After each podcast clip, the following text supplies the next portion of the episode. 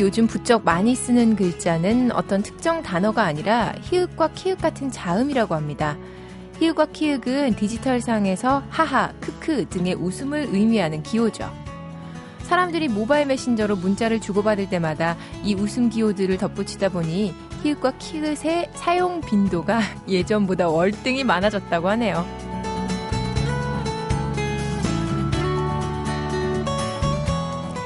사람들이 웃음 기호를 붙이는 이유는 자신의 감정 상태와 상관없이 친밀감을 표현하기 위해서가 아닐까요? 문자상으로 생길 수 있는 오해도 방지하고 딱딱할 수 있는 분위기를 조금이라도 부드럽게 하기 위해서 마치 문장 구호처럼 붙이는 경우가 많은데요. 그런데 안타까운 건 온라인상에 넘쳐나는 그 수많은 웃음소리들이 정작 현실에서는 그리 많이 들리지 않는다는 겁니다. 점점 무표정해지는 우리를 조금이라도 웃음 짓게 하는 일들, 주말만큼은 좀 많아졌으면 좋겠습니다. 안녕하세요. 매거진 톡 서현진입니다.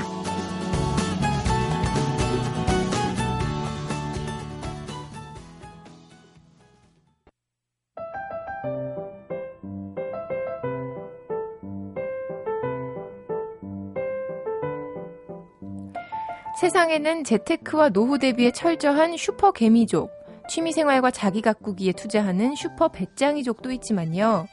개미와 베짱이 사이에서 갈팡질팡하는 이도저도 아닌 족이 가장 많다고 합니다. 여러분은 누구를 위해서, 무얼 위해서 살고 계신가요? 한 주간의 이슈 짚어보는 트렌드톡 이번 주 토도 이번 주도 씨네21 이다혜 기자와 함께합니다. 안녕하세요. 네, 안녕하세요. 오늘 처음부터 이렇게 떠, 떠, 떠듬 떠듬하죠? 미안합니다. 네. 아 지난 한 주 너무 바빴거든요. 어떻게 보내셨어요? 저도 뭐 즐겁게 네. 이제 꽃 구경 다니기 시작할 때라 가지고. 음, 지방에 네. 혼자 놀러 다니고 고속버스 그렇죠. 혼자 타고 다니고 그러시죠? 아, 왜 혼자라고 자꾸 말씀하세요? 혼자란 말씀을 좀 몇 번을 하셔야 되겠어요. 아니, 저도 그러거든요. 저도 전주에 네. 한옥마을 혼자 한번 갔다 왔잖아요. 그래서 주변 사람들한테 두고두고 놀림 받았습니다. 그러니까요. 아니 그게 뭐 어때서? 그리고 어쩌다 한번 혼자 갔다 오면 늘 혼자 다니는 사람 취급을 하는 거예요. 그래서 맞아요. 어 근데 너무 슬픈 건 음. 그게 아니라고 말할 수 없다는 점. 안타깝네요. 아, 네. 슬픕니다. 네. 자, 그래요. 사실 저도 뭐, 좀 전에 얘기했지만, 슈퍼 개미족이냐, 슈퍼 배짱이족이냐, 저도 뭐, 어중간하게 살아가는 것 같습니다. 저는 전혀 개미족과는 거리가 먼 것 같고요. 네. 다만, 슈퍼 배짱이족이 될 수가 없는 게, 음. 전 취미 생활은 정말 열심히 하거든요. 근데 네. 자기를 안 가꿉니다. 자기를 가꾸지. 자기는 내 팽개쳐놔. 그래서 아 이거 뭐라고 불러야 되는 것인가라는 음. 난 누군가 여긴 어딘가 이런 생각을 잠시 했어요. 아 정말 재밌습니다. 오늘 첫 번째 소식도 아 보니까 슈퍼 개미족이 귀가 솔깃할 소식이네요. 그렇죠. 네. 어, 첫 번째 얘기는 정년 연장법 그다음에 임금 피크제 얘기를 할까 하는데요. 네. 고령자 고용 촉진에 관한 법률 개정안이 지난해 4월 국회 본회의를 통과를 해서 어, 2016년 1월 1일부터 300인 이상 사업장의 정년 연령이 이제 60세로 의무화가 됐습니다. 근데 이제 이 2016년에 정년 60세 의무화를 앞두고 임금 체계 개편을 서둘러야 된다라는 목소리가 높아지고 있고요. 네. 최근에 삼성전자가 이제 임금 피크제를 도입을 하면서 다른 기업들에서도 임금 피크제 논의가 확산이 되고 있습니다. 근데 이제 이런 혜택을 받지 못하고 소외되는 사람들이 있다라는 이야기입니다. 어, 구체적인 예를 소개해 주신다면요? 1960년생 직장인이 55세가 정년인 직장에 다니는 경우에 어 2015년에 퇴사하는 그러니까 퇴직을 하는 그런 네. 상황이거든요. 근데 61년생은 음. 2016년부터 정년 연장 혜택을 받아서 2021년까지 재직이 가능하다라는 거고 이제 가장 극적으로 이제 억울한 사례는 네. 60년 12월 31일에 태어나신 분 같은 경우는 어. 하루만 늦게 태어났더라면 회사 생활이 5년 더 길어지는 거예요. 5년. 근데 이게 참 신기한 게 원래는 일찍 퇴직하고 네. 노후를 즐긴다라는 그게 제일 좋은 건데 그게 제일 좋은 거였잖아요. 네. 그런데 이제는 하루라도 더 일을 해야 되는 상황인 거예요. 그러니까 어떻게 보면 이 정년 연장에 대한 논의가 생존, 노후의 이제 생존에 대한 이야기가 됐다는 게 가장 중요한 그런 포인트인 것 같고 특히나 네. 최근에 뭐 100세 시대니 뭐니 하는 말 있잖아요. 근데 좀 이제 무섭지 않아요? 그게 100세 시대. 너무 많은 사람들한테 공포인 거예요. 그러니까 이제 장수할 수 있다, 너무 좋다.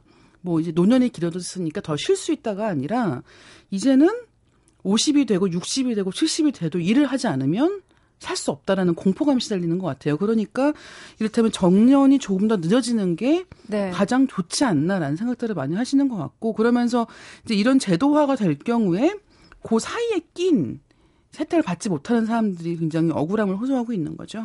저는 무엇보다도 1960년생이 벌써 55세가 얼마 안 남았다는 게 가장 놀랍습니다. 그렇죠. 뭐 세월이 굉장히 빨리 가네요. 뭐 말씀하신 것처럼 정말 안타까운 그런 사례 얘기해 주셨는데 이분들 구제할 수 있는 대안은 없는 건가요? 어, 최근에 삼성전자가 이제 선제적 정년 연장 조치를 취하면서 네. 이런 또 낀 세대들의 부러움을 사고 있는데 음.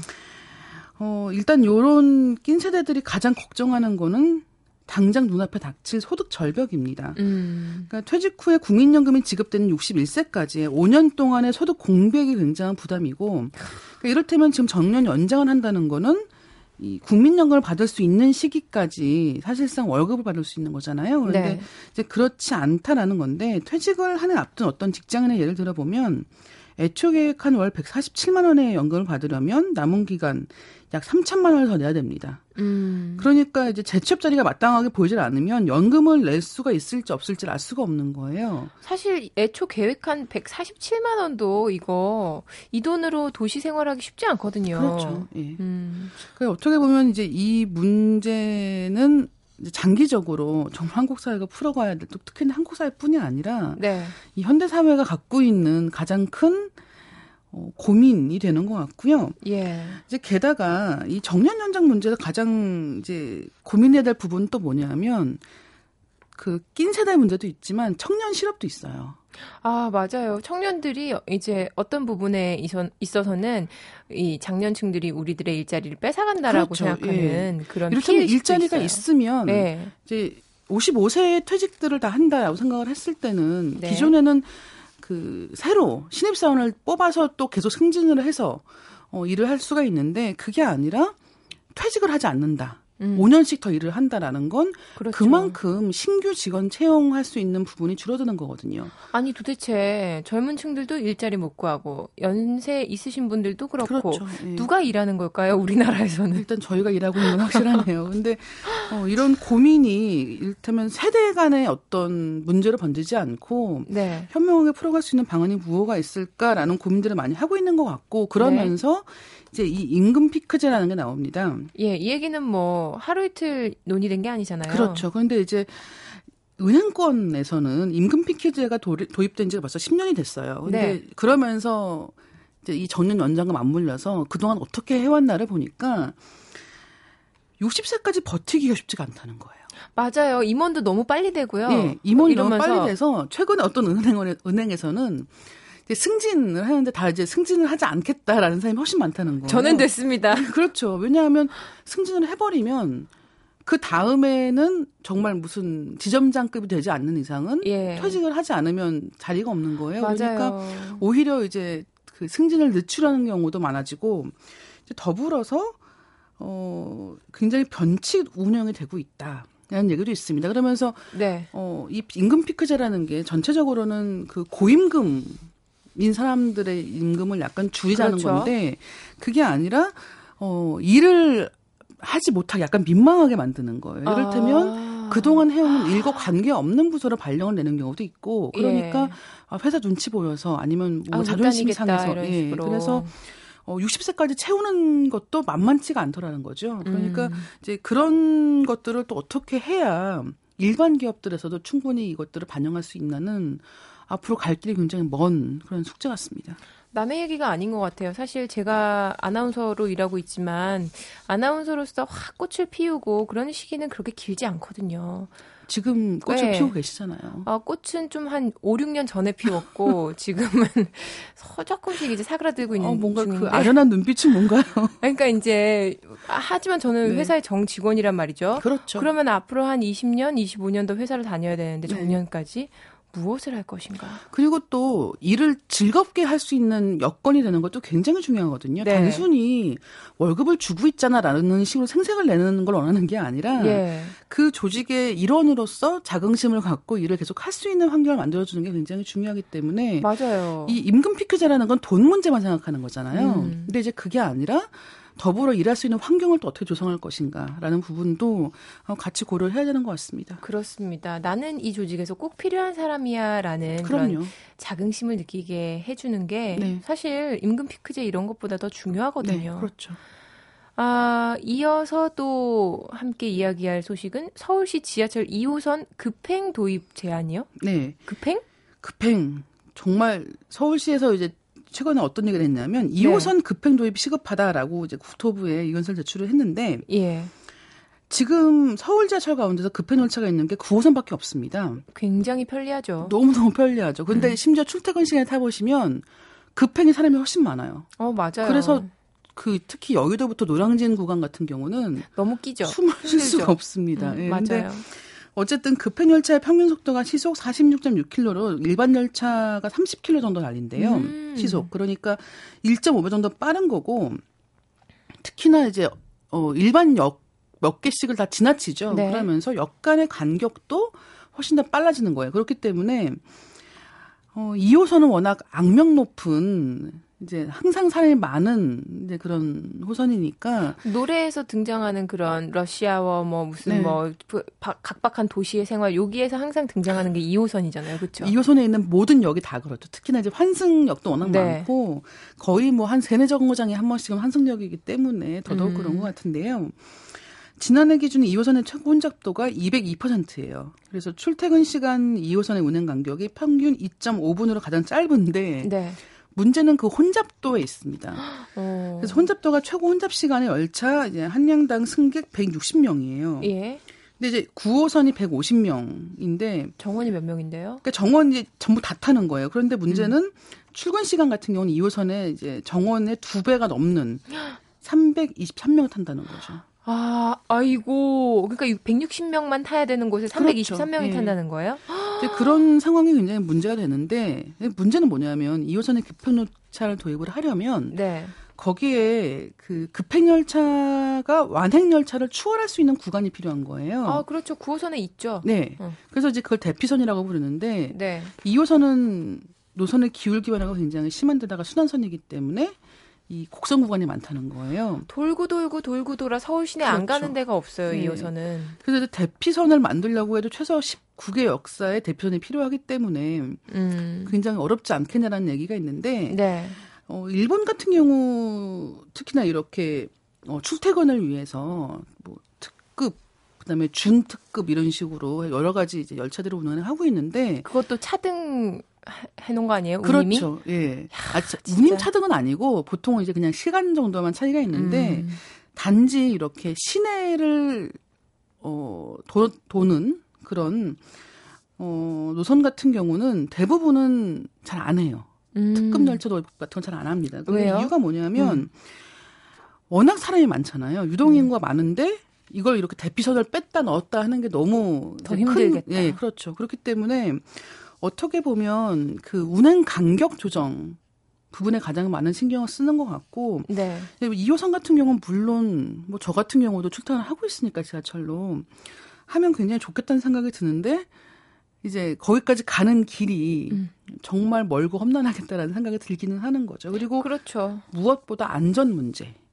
아, 맞습니다. 특히나 2호선이 노후됐잖아요. 그렇기 때문에 이게 단순히 대피선을 만드는 어떤 추가적인 공사만 필요한 게 아니라 기본 기존에 있는 그 역의 안전성까지 또 담보를 해야 되는 거지 않습니까? 그렇기 때문에 어, 참 좋은 아이디어인 건 맞는데 네. 어, 참 하기 어렵겠다라는 생각이 드는 거죠. 워낙 또 번잡한 곳이고 그렇죠. 갑자기 기억나네요. 학교 다닐 때 정문 쪽에 무슨 기찻길 무슨 공사한다고 네. 뭐 이렇게 이렇게 이렇게 해서 공사해서 잘 되면 아주 좋을 거야라고 네. 하더니 보통 졸업한 다음에 졸업할 때까지 공사가 안 그럼요. 끝나더라고요. 네. 나의 4년은 어떻게 된 거야 이런 생각 들면서 그렇죠. 아마 공사들도 지금 공사 시작하면은 나중에 예. 자녀분 낳으시면 그 자녀분이 초등학교 들어갈 때쯤에 그러지 않을까요? 혜택을 볼 거예요. 근데 어쨌든 도심 순환 노선이기 때문에 네. 그 짧은 2분, 2.5분 뭐 이런 정도 되는 지금 그 배차 간격으로는 좀 어렵지 않겠느냐는 생각이 드는 거죠. 네, 오늘도 트렌드톡 신의 21 이다혜 기자와 함께 해봤습니다. 우리 다음 주에 또 뵐게요. 감사합니다.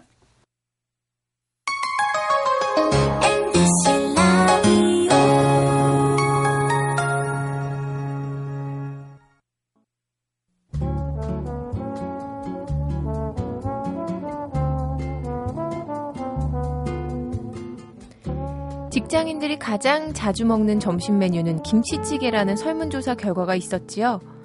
2위 가정식 백반과 3위 돈가스를 제치고 6년 연속 부동의 1위를 차지하고 있는 김치찌개의 마력. 어디에 있는 걸까요?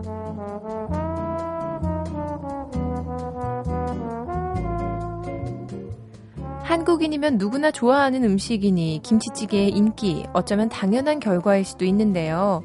하지만 짠맛이 좋아서 김치찌개를 찾는 거라면 얘기가 달라질 수도 있을 것 같습니다. 세계 보건기구가 제시한 나트륨 하루 권장량은 2000mg. 그런데 한국인의 하루 평균 나트륨 섭취량은 이것의 두 배가 넘는 4,500mg 이상이라고 하지요. 만약 우리가 집밥만 먹었다면 이 정도까지는 아니었을 거라고 하는데요. 최근 한 조사기관에서 유명 식당들의 음식 염도를 조사해 봤더니 대체로 그 수치가 상당히 높았고요.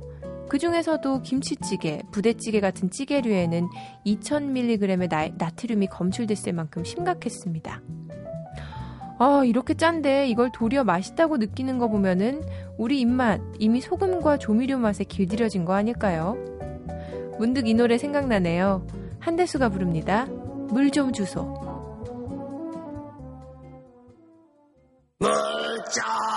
좀주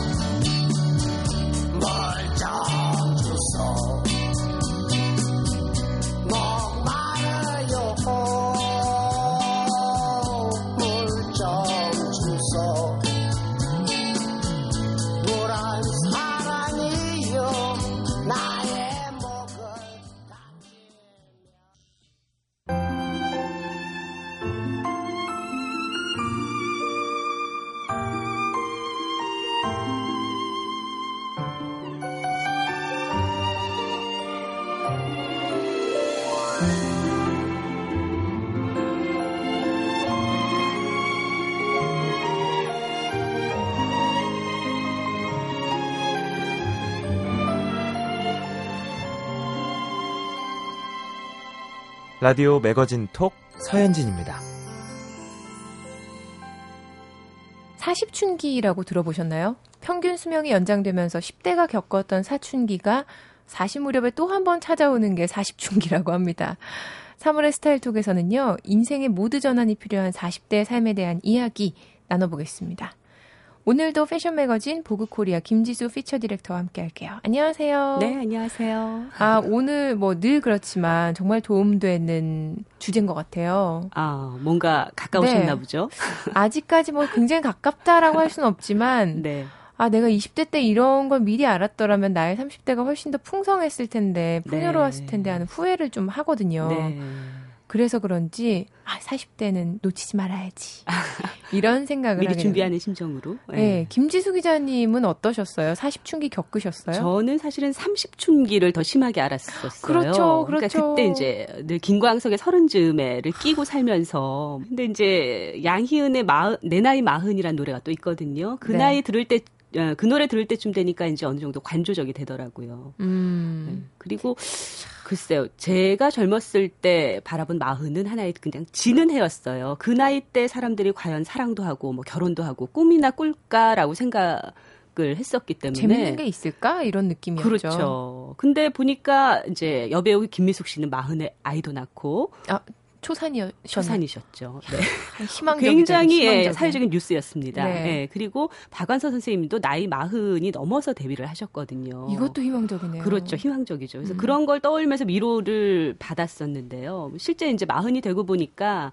뭐 젊지도 늙지도 않은 적당한 나이가 아닐까 그런 생각도 들고 또 제가 네. 마흔에 결혼을 하고 마흔 하나의 아이를 낳았거든요. 해보니까 언니도 정말 우리들의 희망이에요. 진짜 아니 사실 제가 네. 30대 이제 중반을 향해 가고 있는데 주변에 네. 친구가 없어요. 다 그냥 그러니까 결혼... 예, 적당한 나이 되면 음. 결혼을 해야 되고 음. 또 결혼하면 아이를 낳아야 되고 그런 네. 거에 따라서 사는 친구들은 잘 사는 거. 어. 그러지 않으면 너는 시간 낭비하고 있는 거. 약간 어. 이런 생각을 하는 아, 그런. 이분법은 버리시는 게 좋을 것 같고요. 네. 사실 정년기라는 게 이제 없어졌거든요, 거의. 그렇습니다. 네. 또 생각해 보면은요, 요즘에 네. 뭐 앞서서도 얘기했지만 어, 평균 수명도 연장되고 100세 시대라 그러니까. 네, 네. 예전에 서른이 오늘의 마흔과 같다 이런 얘기도 많이 하시더라고요. 그렇습니다. 예. 예. 상당히 가능성이 풍부해졌죠. 뭐 음. 20세기가 아동기 청년기의 시대였다면 21세기는 성년과 중년의 시기다. 뭐 이렇게라도 정의를 하는데요. 사실 네. 그러면서 매력적인 40대가 더 부상을 하고 있어요. 마흔 정도 즈음의 내 모습을 상상해 보면 네. 초라하고 싶지 않고 음. 잘 나이 들어가고 싶고 네. 후배들한테 어 저 언니 괜찮지 괜찮 게 자연스럽게 잘 나이 먹고 있는 것 같아. 네. 그런 그런 사회적인 평가도 상당히 중요한데요. 예. 사실은 개인적으로도 마흔이 상당히 중요한 시기예요. 그, 음. 그 하버드 대학 성인 발달 연구소에 네. 네, 윌리엄 세들러 교수라는 분이 쓴 서드 에이지 마흔 이후 30년이라는 책이 있거든요. 서드 에이지? 네. 음. 서드 에이지 마흔 이후 30년이 인생에서 가장 중요하다라는 걸 설파한 책인데 네. 네, 그 책에 보면 이제 10대, 20대가 배움을 일컫는 First Age고요. 네. 그다음에 뭐 20대 후반에 30대가 사회에 정착하는 Second Age. 뭐 음. 지금 서현진 씨 정도의 네. 나이겠죠. 그리고 어 그 30, 그 40대를 그 서드 에이지라고 하고요. 마흔 이후 음. 30년. 그 다음에 이제 노화로 가는 포스 에이지 뭐 이렇게 나누거든요. 네. 근데 이제 생애에서 가장 오래 지속되는 시기가 네. 마흔 이후 30년. 네, 아, 서드 에이지인 거죠. 그래서 그러네요. 그렇죠. 그래서 이제 그 세들러 교수도 40대를 착륙이 아닌 이륙의 시기다. 음. 이륙을 잘 해야 되는 시기다라고 이야기를 했거든요. 40대에서 이제 60대 후반까지 서드 에이지. 그렇죠. 네. 근데 정말 음. 생각해 보면 그때 참 변화가 많을 것 같아요. 개인적으로도 맞습니다. 그렇고 네. 사회적으로도 그렇고. 네. 그리고 사실은 인생의 가치관이 재정비돼야 될 시기도 해 시기이기도 한데요. 우리가 네. 그 Second Age까지는 너는 커서 뭐가 될래? 난 도대체 뭐가 될까라고 해서 교육을 받는 것도 이제 직장과 직업을 위해서 그렇죠. 거의 25년을 second age를 보내 보내거든요. 음. 근데 이제 그 마흔이 넘으면 이제 이 서데이지에 도달하면 이제 내가 나 스스로에게 어떤 사람이 되고 싶으냐라고 네. 질문을 던져야 되는 거죠. 그래서 제일 먼저 해야 될 일이 사실은 서현진 씨께서도 아나운서라는 직업을 갖고 있지만 네. 아나운서가 아닌 서현진을 지금 상상하실 수가 없잖아요. 아니요, 아니요. 요즘 상상하려고 노력해요, 정말. 왜냐면 아, 이게 평생 아나운서로서 살아갈 수는 없잖아요. 맞습니다. 네. 그리고 이 직업 을 음. 뺀다면 나에게 음. 아무것도 남아있지 않다 이러면 정말 슬플 것 같고 예, 상당히 불행한 거고요. 그래서 예. 이제 이, 이 교수가 이야기를 하기를 second age 중독증에서 벗어나야 된다. 즉 음. 일이 없으면 내 정체성을 잃을지도 모른다라는 게 second age 중독증이거든요. 난 중독이네. 중독을 벗어나야 참 쉽지 되는. 않은 일이에요. 예, 네. 일이 나를 규정해주는 가장 쉬운 수단이기 때문에 이것에서 네. 벗어나서 진정한 나 로서 예, 네. 다시 시작한다는 건 쉬운 일은 아니죠. 사실 네. 그래요. 최근에 뭐 네. 말씀하시니까 생각나는 게 제가 자기소개서 음. 같은 거를 쓸 일이 있었는데 네. 자기소개서는 나를 소개하는 거잖아요. 네, 근데 네. 주구장창 직업 얘기만 아. 하고 있는 거예요. 나는 아나운서인데 뭐뭐 뭐 무슨 무슨 일을 했고 이러면서 그걸 빼고 내가 뭘 좋아하는지 음. 어떤 걸 추구하면서 살아가는 인간인지 있죠. 네. 네. 그러니까 이제 그런 것들을 알아가는 것이 이 서드 에이지의 가장 중요한 부분이라는 말씀이시잖아요. 그렇습니다. 네. 확 와닿네요. 네. 정말 이제는 음. 이렇게 평균 연령도 길어지고 사회 활동 연령이 길어진 만큼 네. 음, 각 연령대 뭐 30대는 이래야 돼, 40대는 음. 이래야 돼. 이런 잣대나 편견에서 좀 자유로워질 필요가 있는 것 같아요. 그렇습니다. 예. 그래서 또 이제 그 40대를 네. 잘 또 자신의 나이를 해석하는 분들이 또 저희한테 그 하나의 뭐 저기 샘플이 될 수도 있겠는데요. 네. 김희애 씨 같은 경우도 참 멋있는 마흔이잖아요. 그렇죠. 네, 뭐 그분은 이제 제가 인터뷰를 해보면 뭐 40이 유행이지만 나이 음. 먹는 게 뭐 그렇게 기쁘겠냐. 아, 솔직하시네요.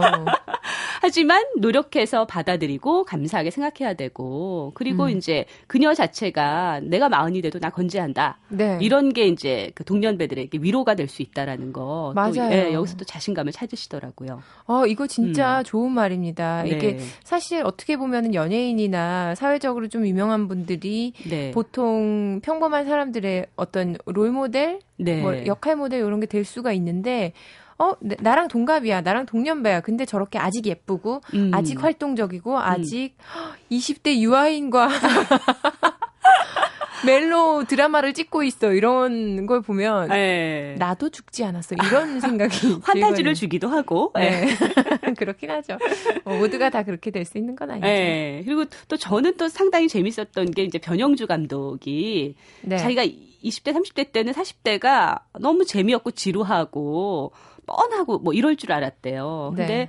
40이 되고 보니까 굉장히 인생이 아직도 불안해서 즐거웠다. 이런 어. 말을 했었는데 이것도 저는 상당히 공감이 됩니다. 네. 사실 보통 그렇게 생각하잖아요. 네. 아, 내 인생 마흔인데 아직까지도 음. 제대로 음. 정착을 못했어. 인생이 너무 불안해. 난 왜 이래? 이렇게 생각할 법한데 네. 아직도 불안해서 나는 즐겁다. 네. 살아있음을 느낀다. 그렇죠. 그 사실 20대 불안과 40대 불안은 저는 질적으로 다르다고 봐요. 네. 음. 20대 불안은 정말 몰라서 불안한 거고요. 40대 불안은 자기가 감수하는 불안이거든요. 음. 네. 어떤가요? 기자님도 이런 음. 불안을 느끼시나요? 네, 저는 사실 불안과 거의 동거하다시피 하는데요. 아무래도 좀 네. 기자라는 직업 자체가 좀 예민하기도 하고요. 네, 그렇기도 합니다만 그리고 음. 아, 뭐 이 자리를 빌어서 말씀을 드리자면 제가 패션지에 네. 12년 넘게 예, 기자로 일을 해왔는데요. 네. 지금 이제 40대 초반이에요, 제가. 어, 다음 주부터 새로운 음. 예, 인생을 열려고 합니다. 오 정말요? 예. 축하드립니다. 우선 그 안정된 울타리를 떠나서 저는 이제 어쨌든 다시 이륙을 해야 되는 그렇죠. 예, 시기라고 예. 예, 정의를 하다 보니까 처음에 좀 불안했지만 굉장히 설레고 기쁘더라고요. 음, 사실 뭐, 뭐, 지금 불안했지만 설레고 기쁘다라고 말씀을 하셨지만 네. 그래도 이렇게 뭐 김희애 씨도 말하셨고 음. 그냥 뭐가 그렇게 좋겠어요. 마냥 좋기만 한 나이는 아닌 것 같아요. 라고 네. 마흔을 그 불안 이야기하셨어요. 네. 이번엔 이 불안에 대해서 한번 이야기를 해 보도록 하겠습니다. 네. 뭐 세대별 사회적 경제적 고통 지수 조사를 보면요. 네. 40대가 고통 지수가 제일 높은 걸로 나오더라고요. 맞습니다. 야, 이게 스트레스가 만만치 않을 것 같아요. 그렇죠. 그 왜냐면 이제 40대가 노후 대비를 위한 황금 시간이다. 또 이런 압박이 있기도 하고요. 네. 또 이제 경제가 불안 불황으로 계속 가고 있을 때 뭐 보험 광고, 대출 광고 음. 많잖아요. 그런 계속적으로 저희들을 그 40대를 향한 네. 네, 어떤 그 프레셔가 있기 때문에 네. 그리고 또 육체적인 노화도 사실은 무시할 수는 없습니다. 그럴 네. 것 같아요. 예전 네. 같지 않을 때내 네. 몸이 뭐 술을 먹고 나서 회식을 하고 나서 회복력이 굉장히 늦죠.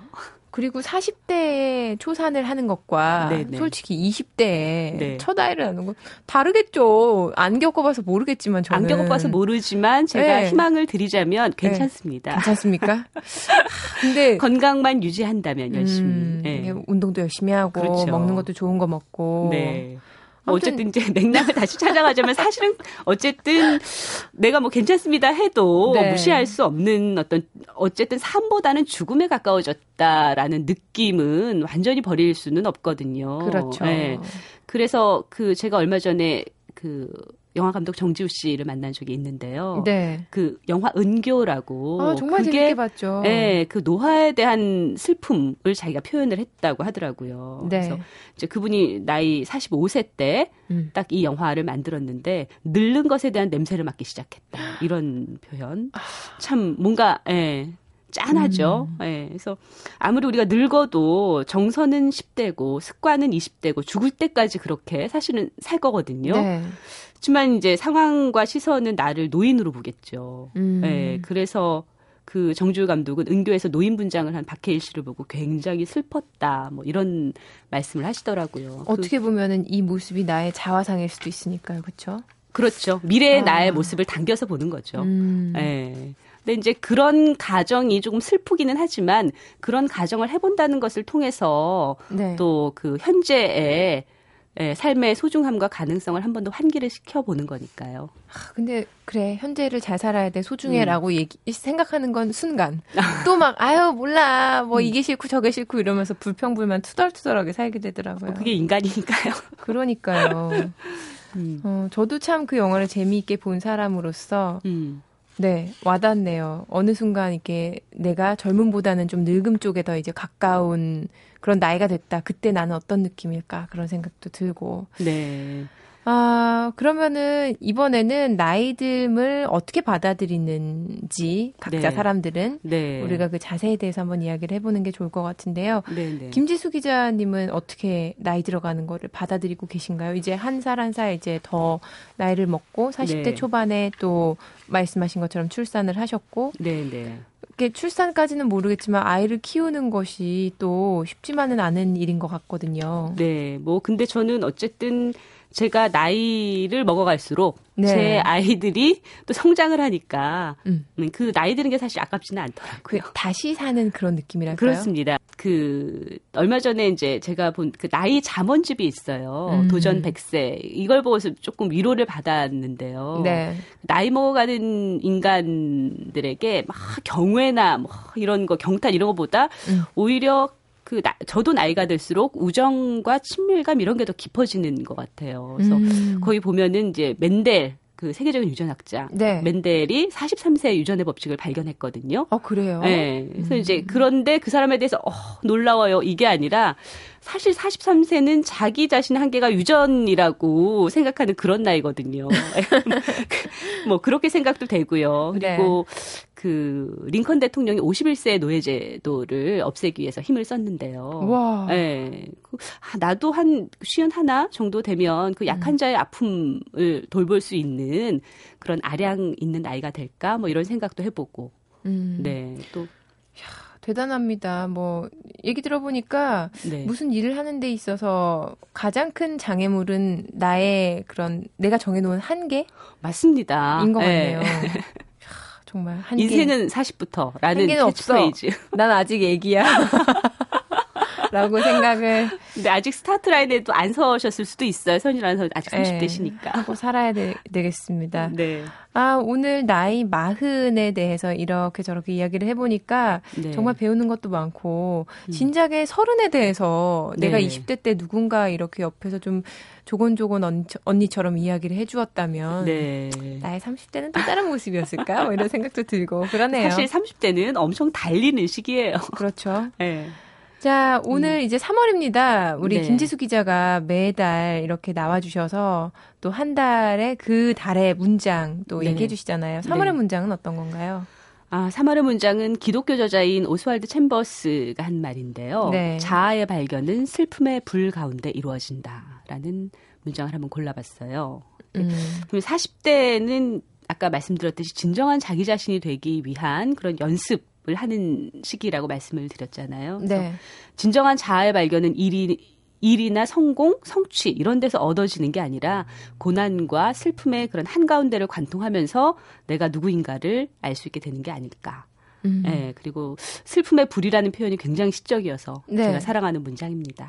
사실 고난과 슬픔의 한가운데를 그렇게 정주행하기가 쉽지가 않, 거든요 관통하기가. 네. 웬만하면 그냥 웬만해서는 할 수만 있다면 피하고 싶잖아요. 그렇죠. 근데 저도 요즘에 드는 생각이 그런 것들을 자꾸 피해서 피해서 딴 길로만 가다 보니까 오히려 네. 더 이렇게 먼 길을 삥삥삥삥 돌아서 네. 내가 살고 싶은 인생의 주변부만 이렇게 계속 맴돌고 있었던 게 아닌가. 네, 그런 생각이 들 예, 때도 있죠. 라는 생각이 들더라고요. 그리고 그 정금 같이 단련된다고 합니다. 음. 네, 뜨거운 불을 맞았을 때. 네. 네. 어떻게 뭐 새로운 시작하시는 일이 어떤 건지 어, 짧게나마 얘기해 주실 수 있나요? 어, 여러 가지로 네. 보고 있어요. 뭐 도시 칼럼니스트로도 활동을 하고 싶고요. 네. 네. 도시 칼럼니스트요? 그게 네. 뭐예요? 뭐 제가 스타일톡에서 계속 이야기해 왔듯이 어떤 네. 도시인의 삶에 대해서 네, 아. 좀더 깊고 풍부하게 네. 네, 한번 통찰을 해보고 싶습니다. 그렇군요. 네. 새로 시작하셔도 저희 매거진 톡과는 늘 함께 해주실 거죠? 아우 저의 영광이죠. 네. 아, 저희 다음 달에도 또더 네. 재미있는 이야기로 만나 뵙겠습니다. 네. 아, 오늘 인생의 터닝 포인트가 되는 나의 마흔에 대해 이야기 나눠봤고요. 패션 매거진 보그코리아 김지수 피처 디렉터와 함께했습니다. 고맙습니다. 네, 감사합니다.